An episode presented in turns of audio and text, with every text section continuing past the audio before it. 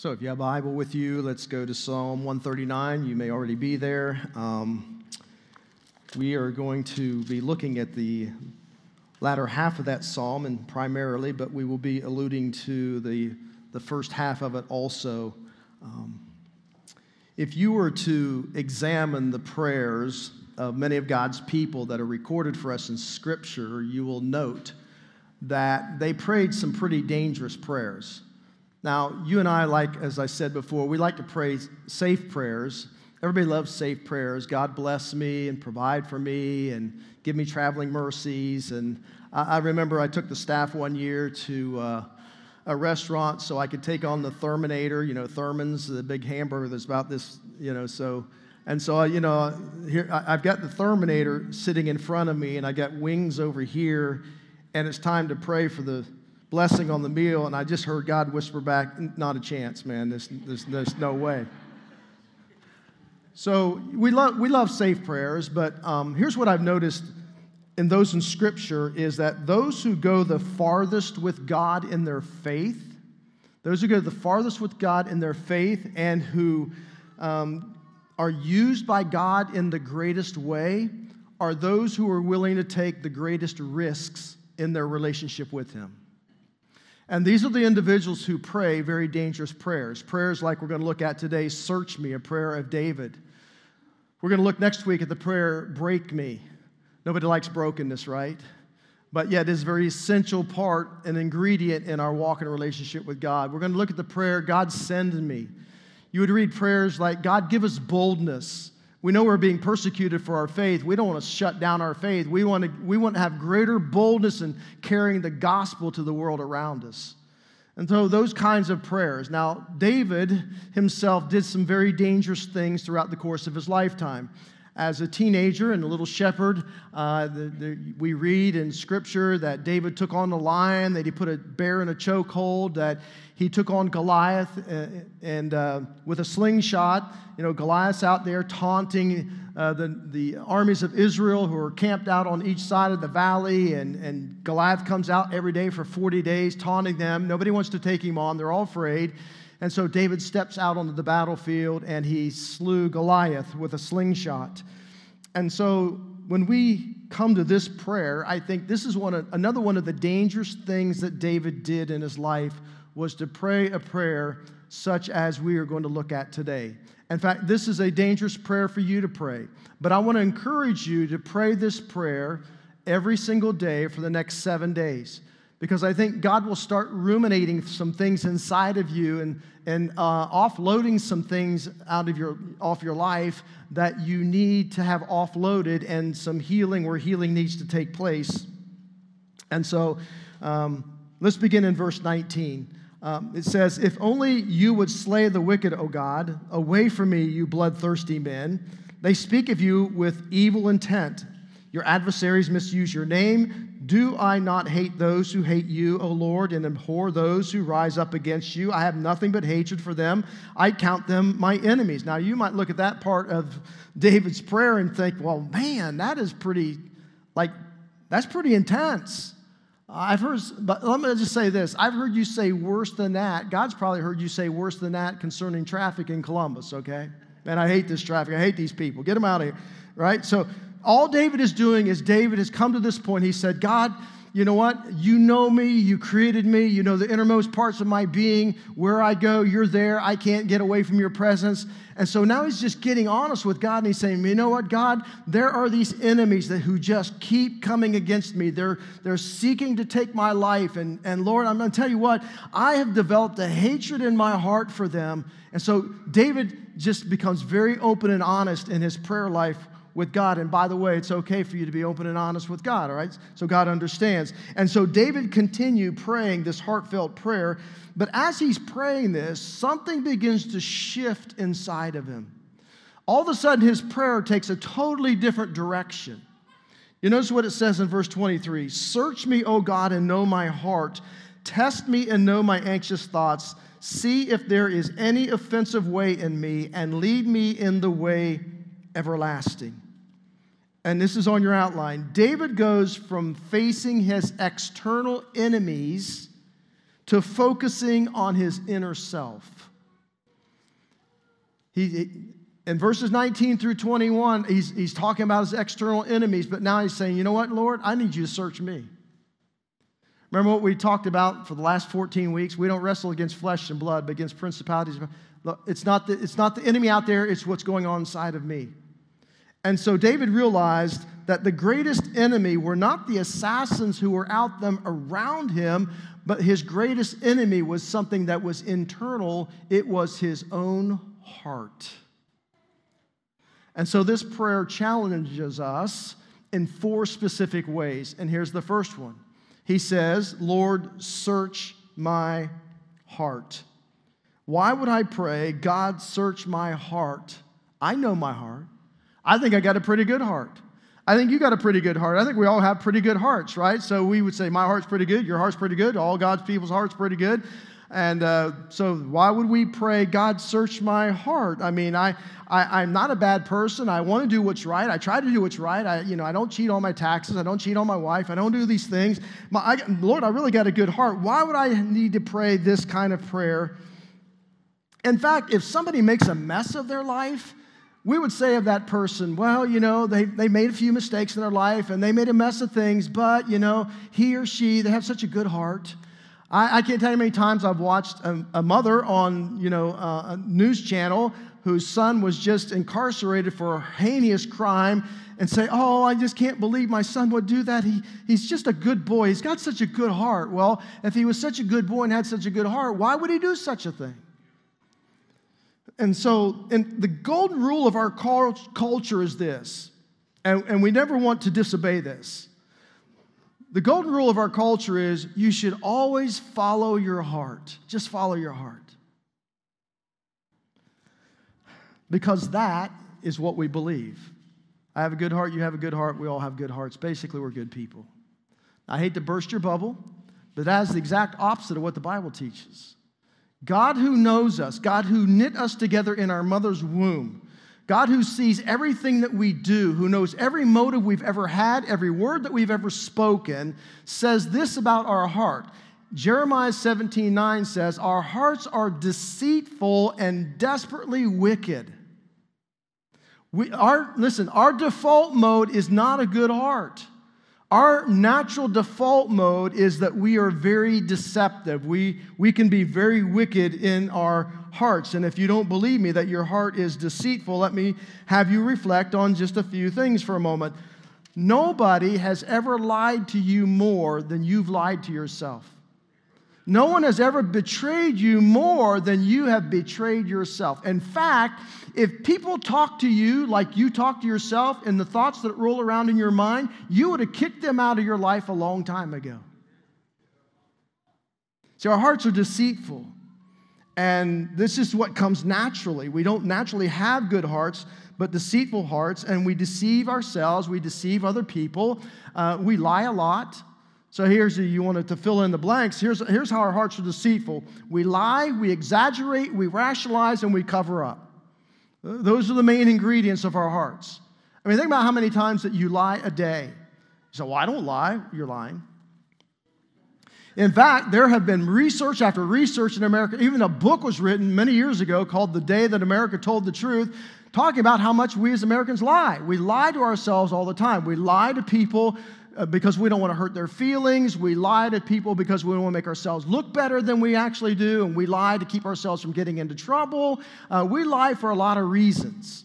But we lie and we lie a lot because our hearts are naturally deceptive. And we also are very good at exaggerating, right?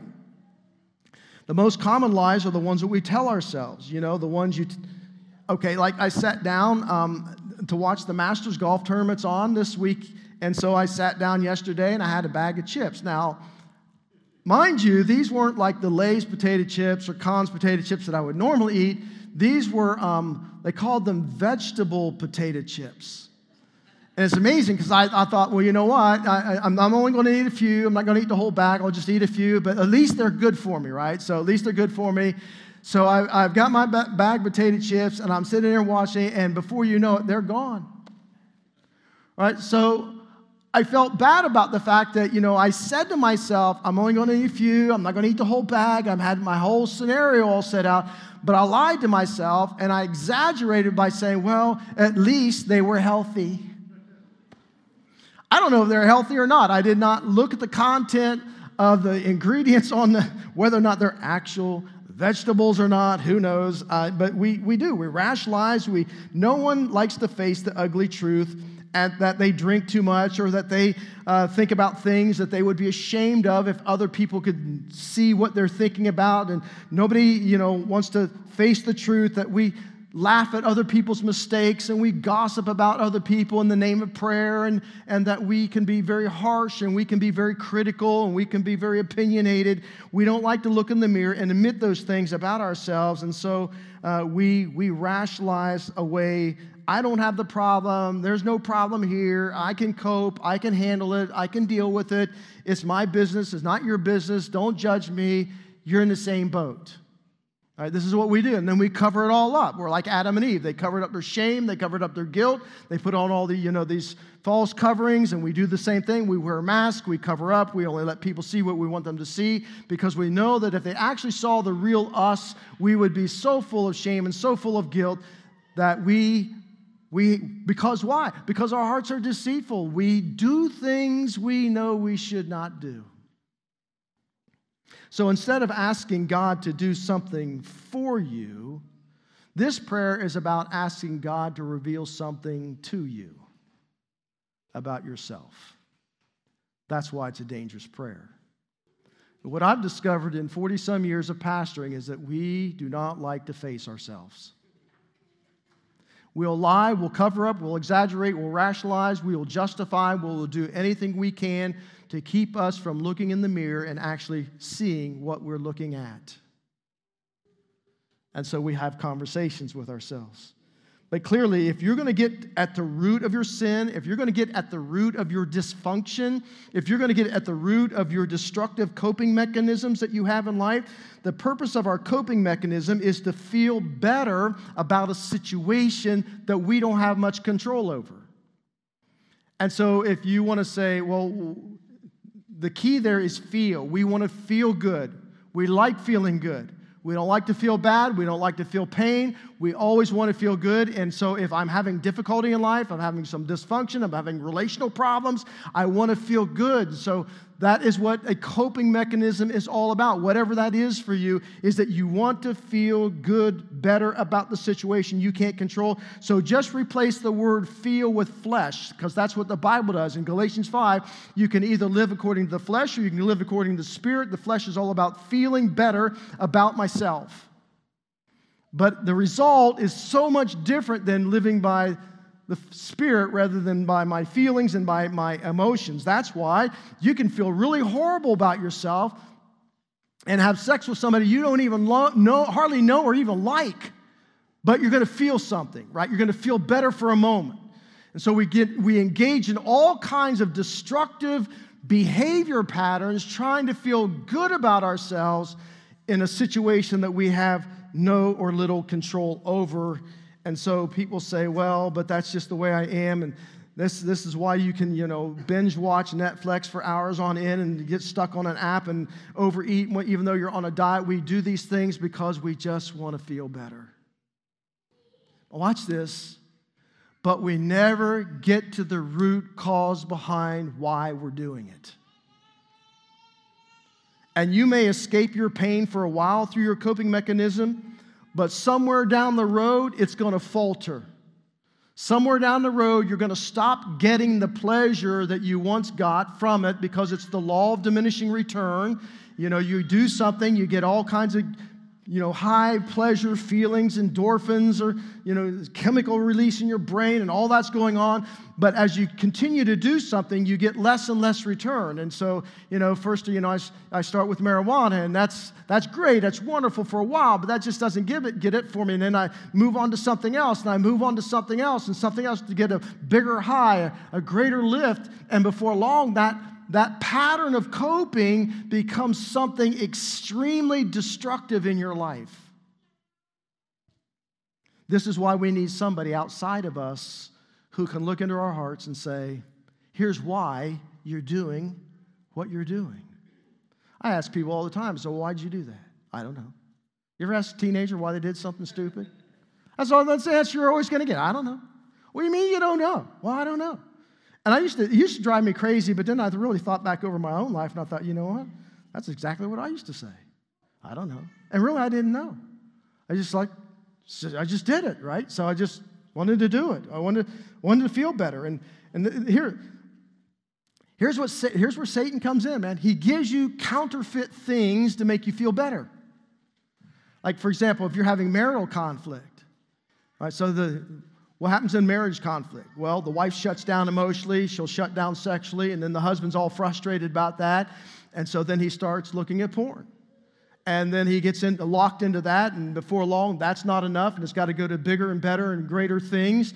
And so this destructive behavior starts taking him down a pathway that ends in death, like not physical death necessarily, but the death of the marriage, the death of the relationship.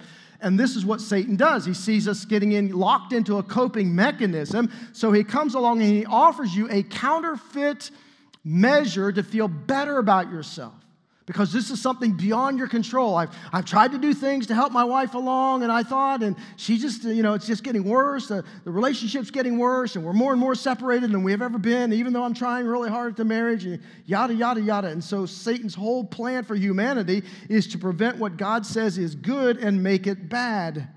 And so he offers you counterfeit. God wants to offer you peace that surpasses all human understanding. God wants to offer you drinking from a living well. That once you drink from it, you'll never thirst again. So he just comes in and says, Man, here's something for you. And one of the reasons why we so hesitate in praying this prayer, Lord, search me, search my heart, is because we equate it with something negative. For example, let's say you get out here on the highway tomorrow morning, you're heading to work, and the police officer pulls you over and says, uh, you know, you're, you're, you, obviously you weren't speeding, you're pulled over, and he says, well, I'm sorry, I didn't pull you over for speeding, but I got suspicion that you're carrying something in your car that's illegal. We need to search your vehicle right? And all of a sudden your heart, you know, starts palpitating and, you know, you start breaking out into sweat. You have even though in your heart you may know there ain't nothing in your car, the fact that these police officers are actually searching your car and your mind might go through, well, what if somebody planted something in my car who doesn't like me and now they're going to find it and I'm going to get in, you know, in trouble and I'm going to go to jail and I'm going to be maybe in prison. I'm, and your mind starts running through this whole scenario. And so you equate searching with something negative or you go to the airport and the TSA guy guy pulls you out of the line and says, hmm, right, we got to search all of your luggage. And you're thinking to yourself, oh my goodness, what did I leave in there? What if I, had, what if I left my gun in there? I, you know, I've got a concealed weapon permit, but it does, I can't carry it on the plane. What if I left that in there? And people have done that, you know, un, mistakenly. And so the, you know, they find it. Now I'm going to be in trouble. See, the point is that when, when we are being searched, we equate that with something negative. I'm going to be punished. Uh, uh, you know, and so when we think, oh, God, I don't want God to search my heart because if, he, if I have him search my heart, all that stuff comes to the surface, then he's just going to like punish me for everything that I've done wrong. No, no, no, no, no, no, no. Jesus took your punishment on the cross as a follower of Christ. What God wants to do is not bring punishment, He wants to bring healing in your life. He wants to alleviate you from those coping mechanisms that are absolutely destroying your life, whether you acknowledge it or not. And even in our self destructive behavioral patterns, we, our heart is so deceptive, we convince ourselves it's really not that bad until it's too late. James pictured it like this it's like Satan sets a snare, he baits it with what he knows is enticing to you. You take the bait, and he ensnares you, and the result is death. Sin always results in death. It can be the death of your conscience, can be the death of a relationship, can be death of your body. There are a lot of ways it can happen. So we often don't associate search me with with something positive. I mean, there's one situation, it, you know, um, maybe you're like me. I was, I was so full of anger and so full of resentment towards my dad. I never realized how much that was impacting my life and how it was driving what I was doing and my coping mechanisms that were destructive at best and where that was taking me and where I might end up if I remained on that pathway until I really got serious about praying this prayer God, I need you to search me. I need to know what the root cause of this is. I need to know why I am doing what I am doing. I don't want to spend the rest of my life self medicating in unhealthy ways. And this is what God's challenging us with. That's why it's a dangerous prayer. Because God's going to show you things that are not pure, that are not right, that should not be there, but but that, that thing you're nursing may lead you down the road a little further, but at some point it's going to take you to a place where it doesn't work anymore.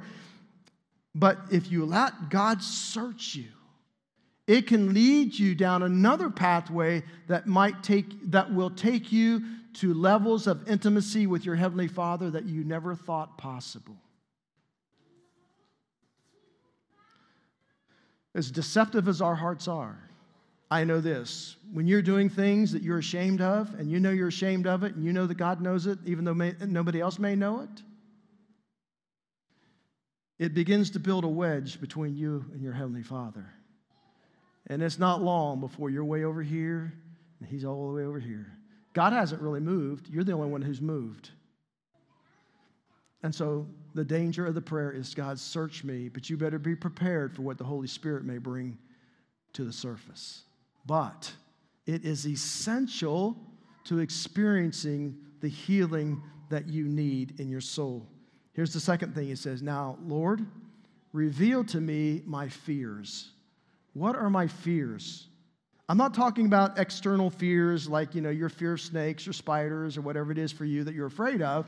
I'm talking about something that's, that's much deeper than that. I'm talking about um, what is it that keeps you up at night? What is it that keeps ricocheting around in your mind and you ref- it just refuses to be quieted and it just really causes your heart to race and, and maybe you break out into sweat. Things like losing your job or things like not getting married or being married to the, the wrong person or in a bad marriage or maybe a health failure uh, your savings has been drained because you've lost your job and covid sent you out uh, you know of work or maybe lord I, I i don't know here's a big fear lord i don't know if i can live without my coping mechanism that fear alone keeps more people from asking God to search them because they really don't want to deal with what's going on in their life. Because when a surgeon cuts you, it hurts. There's pain after surgery. And when the Spirit of God takes the Word of God and cuts you to get to the root issue in your life, it is a painful process. And so people fear that pain and they fear living life without their coping mechanism because they can't imagine life any other way. So they won't pray it. And we'll just rationalize and justify it in our lives and just continue on down the road and say, well, you know, in the end, I'll be in heaven and I'll be good anyways. That was never God's plan for your life, just to get to heaven, by the way. That's fringe benefit. God's plan, he says, his, his will for you is to conform you to the image of Jesus while you're in this lifetime. So, the surgeon with the scalpel, the Holy Spirit wants to do a work in your life and my life, and he wants to, he knows exactly where to cut. He knows where my coping mechanisms are. Every time I want to feel good, when I'm sad or when I'm hurt or when I'm feeling anxious and when I'm feeling whatever it is that I'm feeling and I want to feel better, and I turn to my coping mechanism and I rationalize it in my mind that's not that harmful, it's nobody's business, and it's not going to end in anything bad, and on and on we go. Although we don't know exactly what fears were running through David's mind, it is clear that he was troubled about his safety and perhaps his future. That's that's why he's asking God to search his heart. And then he says, Test me, God, and know my anxious thoughts. He wanted to share his worst fears with God, to face them and give them a name, to trust that God was bigger than any fear that David could dream up or come up with. Are you willing to pray, Lord? Reveal to me what holds my mind hostage. And here's why it's important God will show you that what you re- fear the most reveals where you trust God the least. Chew on that a minute. Whatever you fear the most is the Spirit simply revealing to you where you're trusting God the least. Because if I'm trusting in an omnipotent, all powerful God who can speak things into existence, and that fear is halting me dead in my tracks, that is not a fear that God's given me. And it's not a place I'm trusting Him.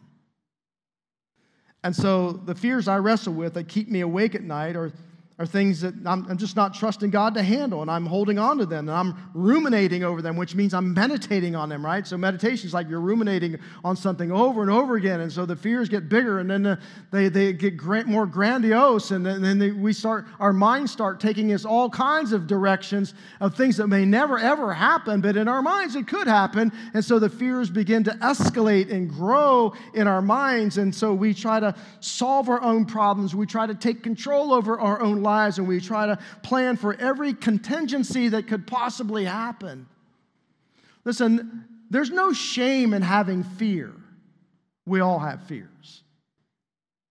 And when COVID 19 first hit and, and things were really getting bad, you know, I started like the, it's just like a spiritual warfare in my mind and my heart at night when, you know, the, the Satan's just hammering me and says, well, you know, uh, this could really be devastating. This could close your, your, church. You're 62 years old. What are you going to do for a job? Who wants to, who wants to hire you at that age? And you ain't going to have no church to go to and the other churches are going to be closing. You don't, and so you, you can let that stuff run wild all you want. But then I have to say, I have to reel it in. Remember, I take every thought captive and obedience to Christ. And I say, but you don't understand, Satan. Um, I don't have to worry about where I'm going to live or what I'm going to feed myself with or what I'm going to drive because my Father knows that I have need of all these things and He's always taken care of me. He will always take care of me. So therefore, I will not fear what I do not know. I'm not going to borrow into tomorrow because today's got enough worries of its own. By the way, that's Jesus teaching, right? Matthew chapter 6. Take the word of God, speak truth to your enemy. It is written. That's how you put down Satan. The truth is, you and I will always feel inadequate and weak I know our culture doesn't celebrate, it celebrates strength and it condemns weakness, but God says in 2 Corinthians 12 9 that is in our greatest moments of weakness that God's power begins to manifest itself in greater ways.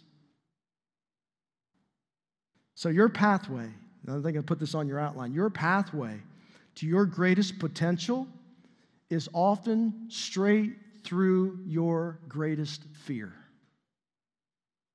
whatever that is for you. Faith will propel you forward. In fact, God, what God wants for you may be on the other side of what you fear the most. That's why the Apostle Paul told his protege Timothy, who's, you know, he says, I want you to cling to your faith. He says in 2 Timothy, he says, God says, has not given us a spirit of fear and timidity, but power, love, and self discipline. So pray and step into your fear. Let God propel you forward by faith. Faith doesn't mean you don't get afraid.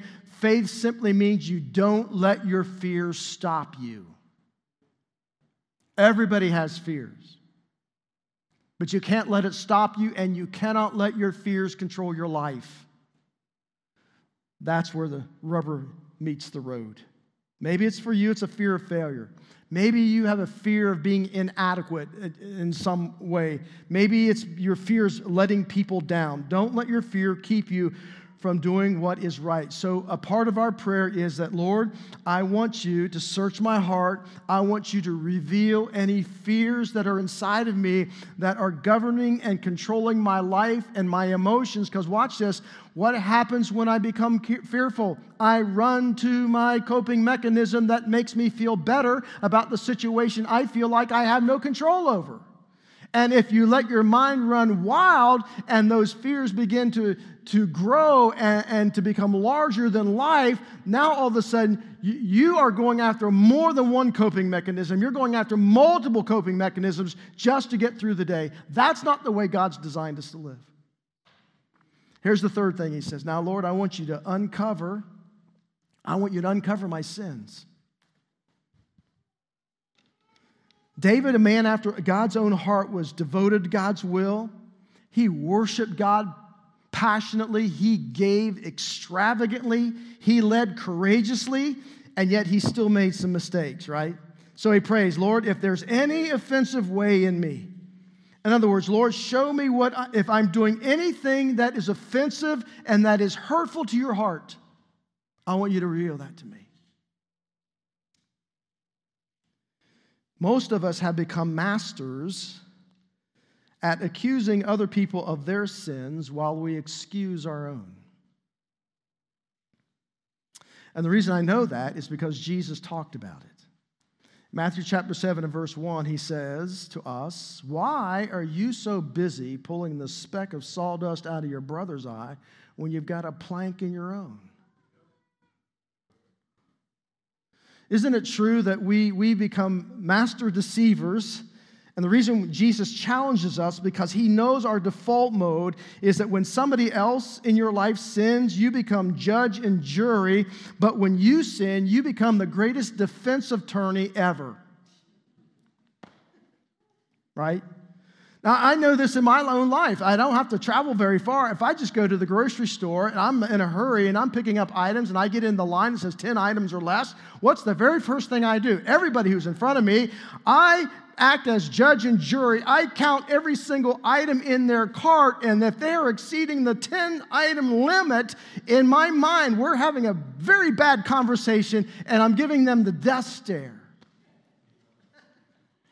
But now, if I happen to get up there and notice that I have 11 items instead of 10 items, I become the best defense attorney ever because I say, because I know in my mind somebody else behind me is counting the items in my cart, and I will turn around and say, Well, I'll have you know the reason why there are 11 items instead of 10 items because I bought Diet Coke and caffeine free Diet Coke, so that only counts as one item.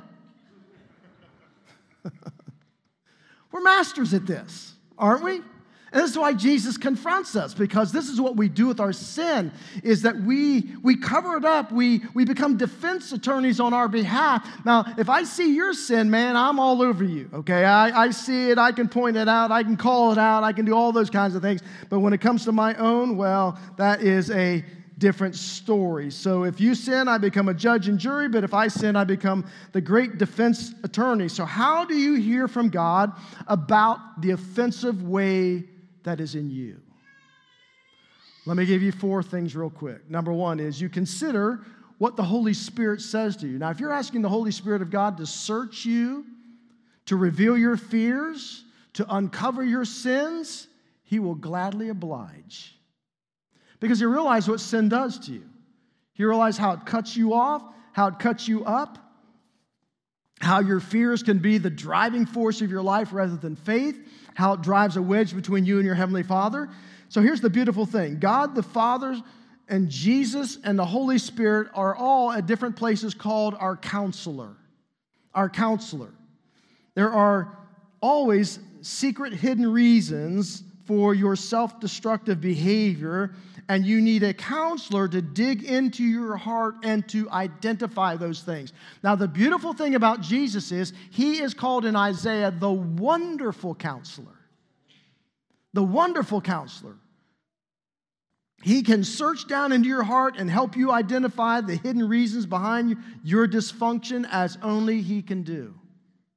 Now, if you look closely at Psalm 139, you're going to notice that David, before he gets to this segment of his prayer, that he, in the very first half, all the way from verses 1 up to 18, that he's been focusing on the attributes of God. If you look in the very first four verses, he says, Lord, you, you searched me. You're familiar with all my ways. Such knowledge, verse 6, is too wonderful me. He's talking about God's omniscience, that God knows everything. There's nothing about you that God does not know. There's nothing that escapes his knowledge. There's nothing you can do in secret or in the darkness that God does not already know, that is not already aware of. Why? Because in verses 7 through 10, he says, Man, no matter where I go, no matter where I run, you are there. He speaks of God's omnipresence. And so God is everywhere. There's nowhere I can go that God is not. And then in verses verses um, 13 through 18, he talks about God's omnipotence, that God is all powerful, that he is the creator. He created me in the womb of my mother, and he gave me the attributes that I have, and he, he, he numbered my days. And so, therefore, God, who is this all knowing, all present, all powerful God, is my wonderful counselor. Why is that so? Encouraging to me because since God is omnipresent, that means no matter what I've done that I'm so ashamed of that I, I, I, I pray that no one would ever find out, ever know about, not even God of Himself, if that were possible. He's also omniscient, and so He knows.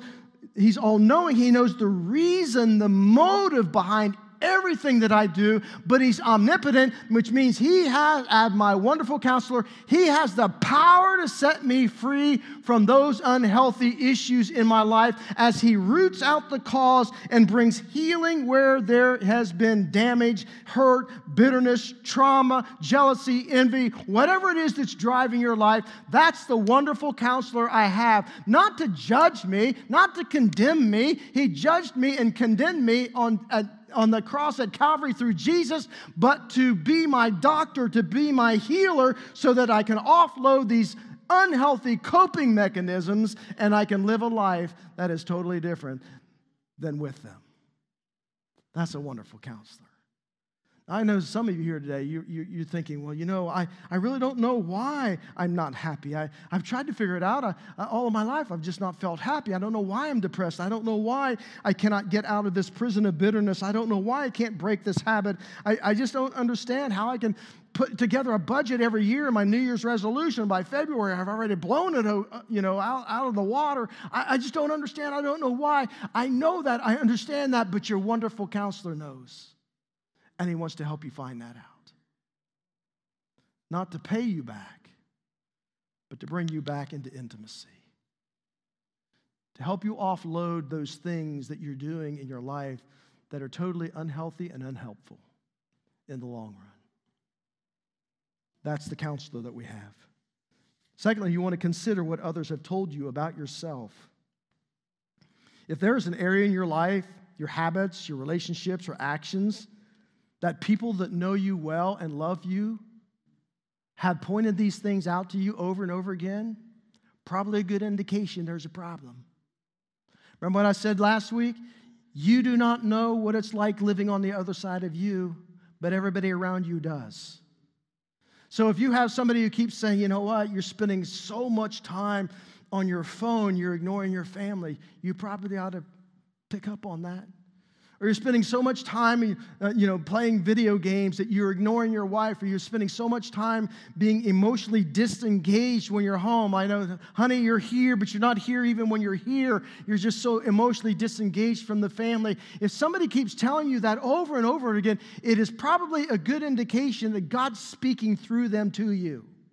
And he's uncovering an area of sin that he wants to deal with. Proverbs 12, 15 says, The way of fools seem right to them, but the wise listen to advice. And so maybe it's just time to pause and to listen and to consider what they are saying to you. Number three, consider what you rationalize.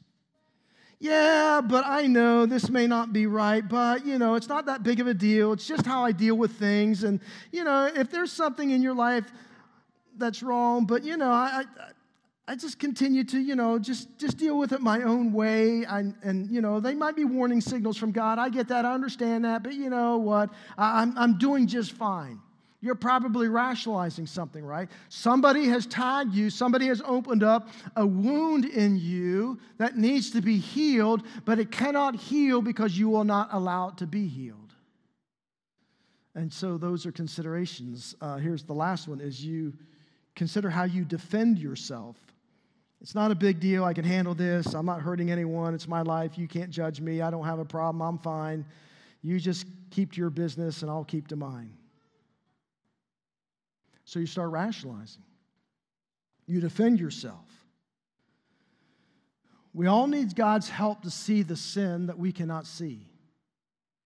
And so God does it through His Holy Spirit, He does it through other people, He does it through the rationalizations that we're making, the defense mechanisms we're setting up. There's nothing wrong with me looking at porn. Everybody does it. Besides, I could do much worse. I'm not hurting anyone. At least I'm not divorcing my wife. Or I don't have a temper problem. I yell at you because of what you do. You just make me so mad. And my drinking is not a problem. I just have a few beers to help me unwind. It's not like I'm chugging, you know, a, fifth of vodka or whiskey or, or bourbon. And I'm not gossiping. I'm just, I can't help it. People tell me all this stuff. I have to pass pass it on so other people can be praying for them, you know. I don't have a gambling problem. It's, I, I can stop anytime I want. It's just like entertainment to me. I don't have a selfish bone in my body. I just love nice things. Yeah. Let me tell you about David, the man after God's own heart. There was a time in his life where he rationalized some stuff. Should have been out on the battlefield, but instead he stayed home. He probably rationalized, you know what, I've been doing war for a long time, many years. I'm tired. I, I really don't want to go back out on the battlefield. I think I'm going to sit this one out. And so he did. He sat that one out and he got up on his rooftop one night looking at the stars and he noticed on the rooftop over from him there's a woman named Bathsheba who was bathing. She was naked. She saw, he saw her body. Now, this woman, her, her father was one of David's mighty warriors. And so he's probably furthered his rationalization. Well, you know, I've been kind of lonely lately. I just really need to talk through some things. I think Bathsheba might be a good person to talk to. We're just going to talk, nothing else. So he sent for Bathsheba. You know the end of the story. He brings her into his chambers. They end up sleeping together. She has a child out of wedlock. And then David, when he finds out about it, he sets Uriah out on the front lines, has him basically murdered to keep this thing a secret. And he hid it for a year. For a year, David said nothing about this. He covered it up, he rationalized it, he justified it. But if you read Psalm 37, while he was doing all these things, he says, I was in a deep, dark depression. My bones were like breaking away. My heart, my gut, everything about me was just like in turmoil until Nathan, the prophet, had the, the audacity to confront David and say, David, here's a story about a man who took advantage of somebody. And David said, Well, that, that rascal, let's put him to death. And he said, David, you are the man. And then all of a sudden, God hit him like a ton of bricks. And he tore away the veil. And David's heart was exposed. His sin was before everybody. Because this sin was not only affecting him, it was not only affecting Bathsheba, it was affecting her family, it was infecting the entire kingdom. Rationalization, covering up, justifying is a very powerful force. Here's what I have found I have found that the more convinced I am that I am right about something, the more likely it is that I'm dead wrong. So if you find yourself in this all defensive mode because somebody's pointing something out to you about yourself, you may want to stop, pause, listen, because it might be the voice of God speaking deep into your heart. Here's the last one. He says, Lord, lead me in your ways. Lead me in your ways. Show me what I don't like about myself. Show me what needs to be changed. Now lead me in the way everlasting because God wants to direct us, He wants to guide us. Listen, your, de- your deepest need becomes like a gift when it moves you to depend upon God. And why do I need this?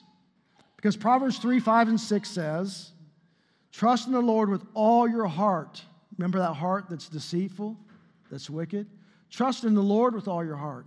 Not trust in Greg, not trust in your mama or daddy, not trust in your spouse. Trust in the Lord with all your heart do not lean on your own understanding.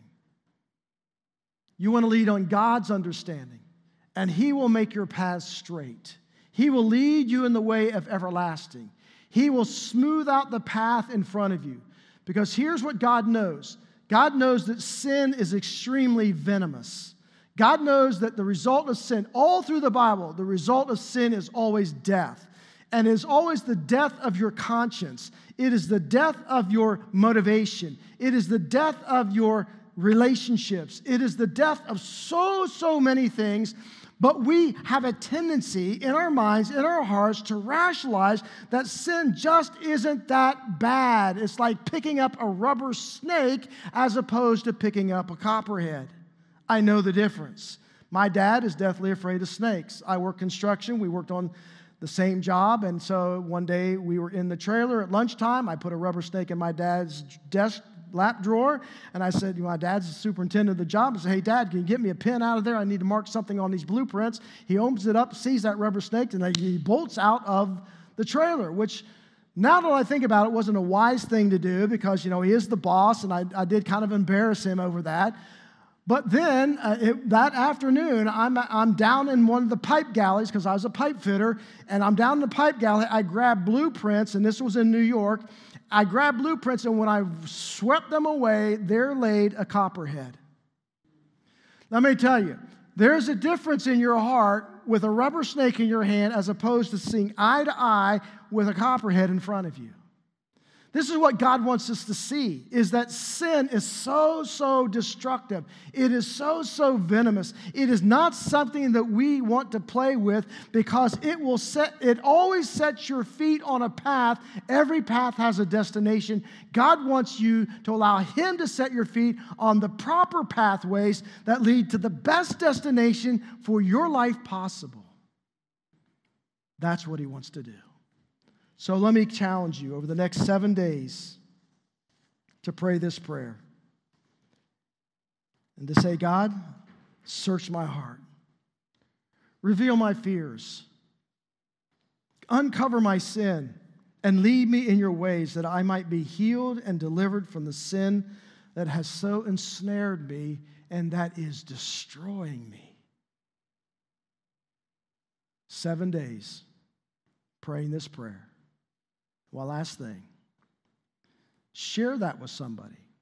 If you got an area of your life you're struggling, you don't need to tra- travel that pathway alone.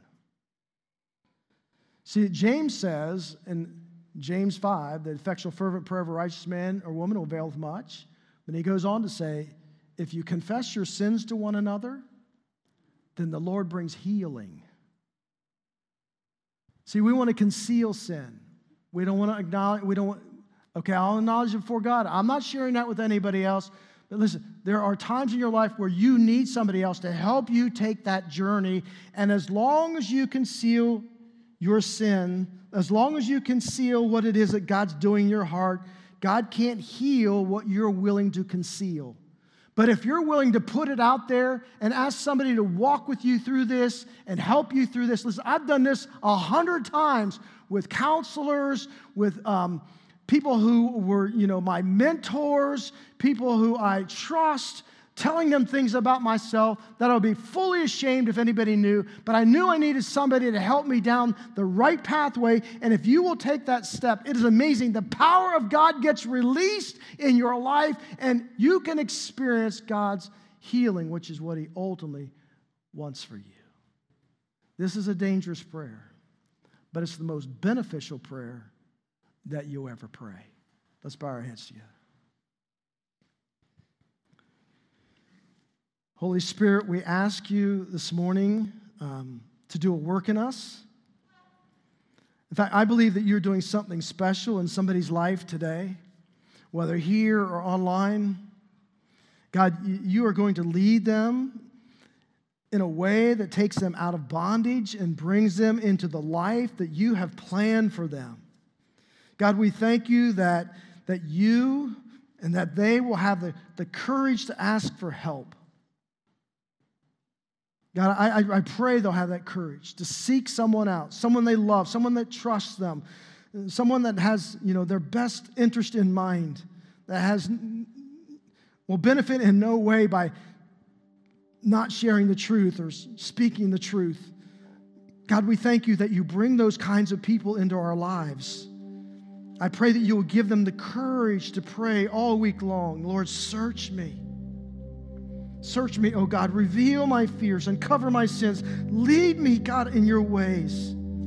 And they will trust you to reveal whatever is in them that you desire to change. I pray for the tearing down of strongholds. I pray for the obliteration of coping mechanisms that are keeping your people all wrapped up in guilt and shame and fear and anxiety and all those things, Father, that those unhealthy coping mechanisms eventually revert back to. Father, you are more powerful than anything we face. God, your searching eyes can go so deep I know that your Holy Spirit can uncover the truth, can root out the hurt, the pain, the trauma that needs to be healed instantaneously, and that, that Holy Spirit can heal that instantaneously. And I pray that, God, for those who are in need of it. I pray that, Father, we will make this prayer just a part of our lives. That, Lord, will not let anything slip in by a side door that could ultimately take us out. Take us out of our marriage, take us out of our relationship, take our bodies out, and whatever, our minds, our hearts, that, that could create any kind of separation between us because, Lord, a loss of fellowship, and Lord, uh, just those things that Satan seeks to do in our hearts and our lives. God, I pray that that would be exposed by the light of the Holy Spirit, and Lord, that we would we would pray this prayer, we would allow you to be our physician, to heal us, to deliver us into the way everlasting. And with your heads bowed, for some of you, the floodgate may open up now and you are overwhelmed. And maybe for the first time in your life, you realize and recognize that you have sinned. How do we know when we do something wrong? God has given us us this inner device called our conscience. And it says this is right and this is wrong. And so we try to do better. We try to work harder and we think, well, maybe I can just be good enough for God because after all, I have a good heart. The fact is, you will on your own never be good enough. We're all sinners in need of a Savior. This is where Jesus steps in. Jesus hung out with people like us who are messed up. And for some of you, the Spirit is prompting your need for Christ and His forgiveness and His cleansing right here, right now. And you need His grace, and you can sense that in your heart. What do you need to do? You simply turn away from your sin and say, I want to walk away from my sin, and I want to walk towards Jesus. I want to surrender my heart and my life to Him. And Lord Jesus, I ask you right here, right now, to save me and to be first in my life, be Lord of my life, to overtake my life. I surrender it all. I lay my body on the altar as a living sacrifice to you. And by faith, I give you my life from this day forward to be both Savior and Lord over me. Father, I pray for those who have voiced that prayer to you. May now your Holy Spirit give witness, give testimony to their spirit that they have in fact become a child of God. And we celebrate that. May this be the first day of a new beginning, a new life, a new journey, a new destiny. In the mighty name of Jesus, we thank you and praise you. And God's people said, Amen. Let's stand together as we close.